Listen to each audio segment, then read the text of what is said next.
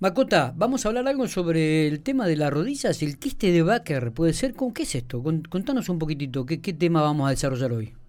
Bueno, no, te, te planteé eso porque a veces a la consulta llegan, llegan los, pacientes y que se han hecho alguna interconsulta con el traumatólogo, de que le pide algún estudio complementario, una resonancia, una ecografía, lo que fuere, han tenido un traumatismo en la rodilla o vienen con dolor y demás, y aparece muy frecuentemente entre los entre los entre las devoluciones de los daños que puede llegar a tener la articulación, la palabrita y o la frase se observa quiste de Baker, que es B larga A K E R, Baker le dicen, ¿no? Em, eh, bueno, al leer quiste ya el paciente se, se pone un poco nervioso, pues lo interpretan como algo maligno, como algo poco frecuente o como algo atípico.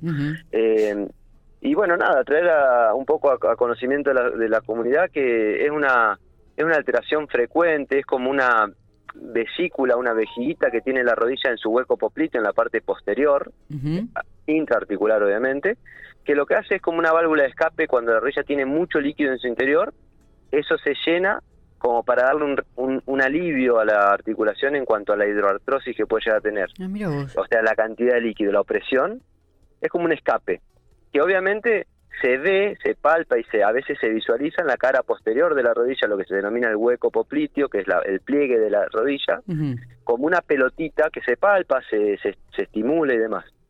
Eh, a lo que voy es que es algo totalmente, es un reparo anatómico totalmente contemplado en la articulación, que no es un, algo maligno ni algo que se forma. Mira está eh, bueno saberlo. Y, que y que genera consecuencias.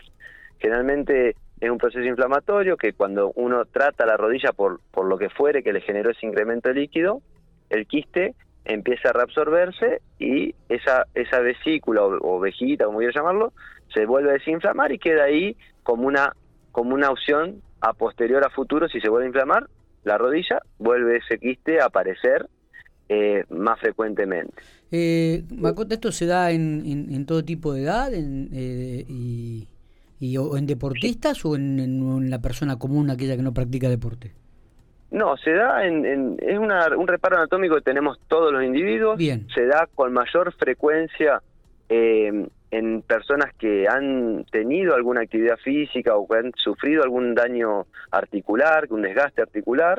Es raro que aparezca una rodilla sana, eh, pero y, y, cuando el paciente lo subestima o, está siempre con la carga eh, sinovial en la rodilla, con esa hidroartrosis permanente, ese quiste puede llegar a tener dimensiones más grandes y como a consolidarse, como a estar de manera más eh, crónica.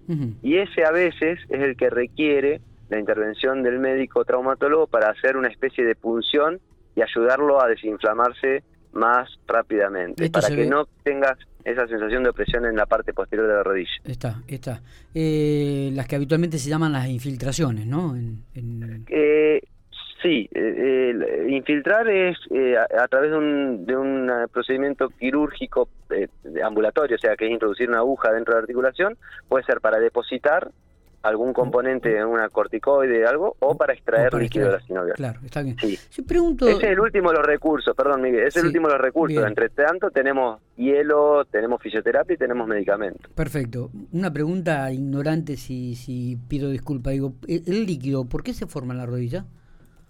El líquido, a ver, toda articulación tiene de por sí un, un revestimiento interno que se llama sinovial, que es son unas glandulitas que se, se encargan de generar un, un fluido, de, de, generar un fluido adentro de la articulación para lubricar la articulación, para que esos cartílagos estén embebidos en ese líquido que les aporta eh, oxígeno, les aporta lubricación, eh, le da como una, una situación especial para, para que no se degrade ese cartílago, que es muy sensible. Es como si el cartílago fuese un alga y necesita estar dentro del agua, en contacto con el agua, para no disecarse. Perfecto. ¿Entendés? Sí, sí. Entonces, ese baño permanente eh, es necesario. Lo que pasa es que la rodilla y la sinovial, mientras tiene un, un ámbito eh, apropiado, secreta lo, lo justo y necesario y lo va regulando cuando tenés una injuria, un trauma, una dolencia, lo que fuere, un, proceso generativo, se altera ese,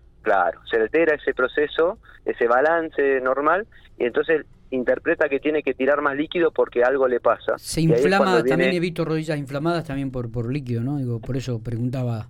Este... Sí, sí, sí, sí. Se, se, inflama la articulación por un exceso de, de, de líquido sinovial o a veces en lesiones más graves porque sangra la cápsula y hay una hemartrosis que se llama que es una colección de sangre dentro de la articulación. Que ya eso, eso es más complejo. Está perfecto.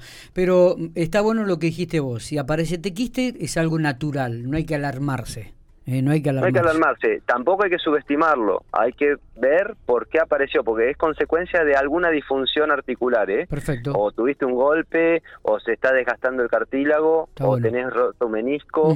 Entonces, sí o sí, el traumatólogo a veces con la misma palpación se da cuenta, a veces te va a pedir un estudio complementario, pues una ecografía, una resonancia o una radiografía, y en base a eso, el tratamiento que considere. A veces a través de, nuestro abordaje kinésico, físico, fisioterapéutico, o a veces a través de medicamentos, que también sirve, o a veces lo que te dije, el último recurso, la punción para, para sacar ese líquido. Perfecto. Macota, un gustazo por haberlo tenido con nosotros, ¿eh? como siempre, como todos los viernes.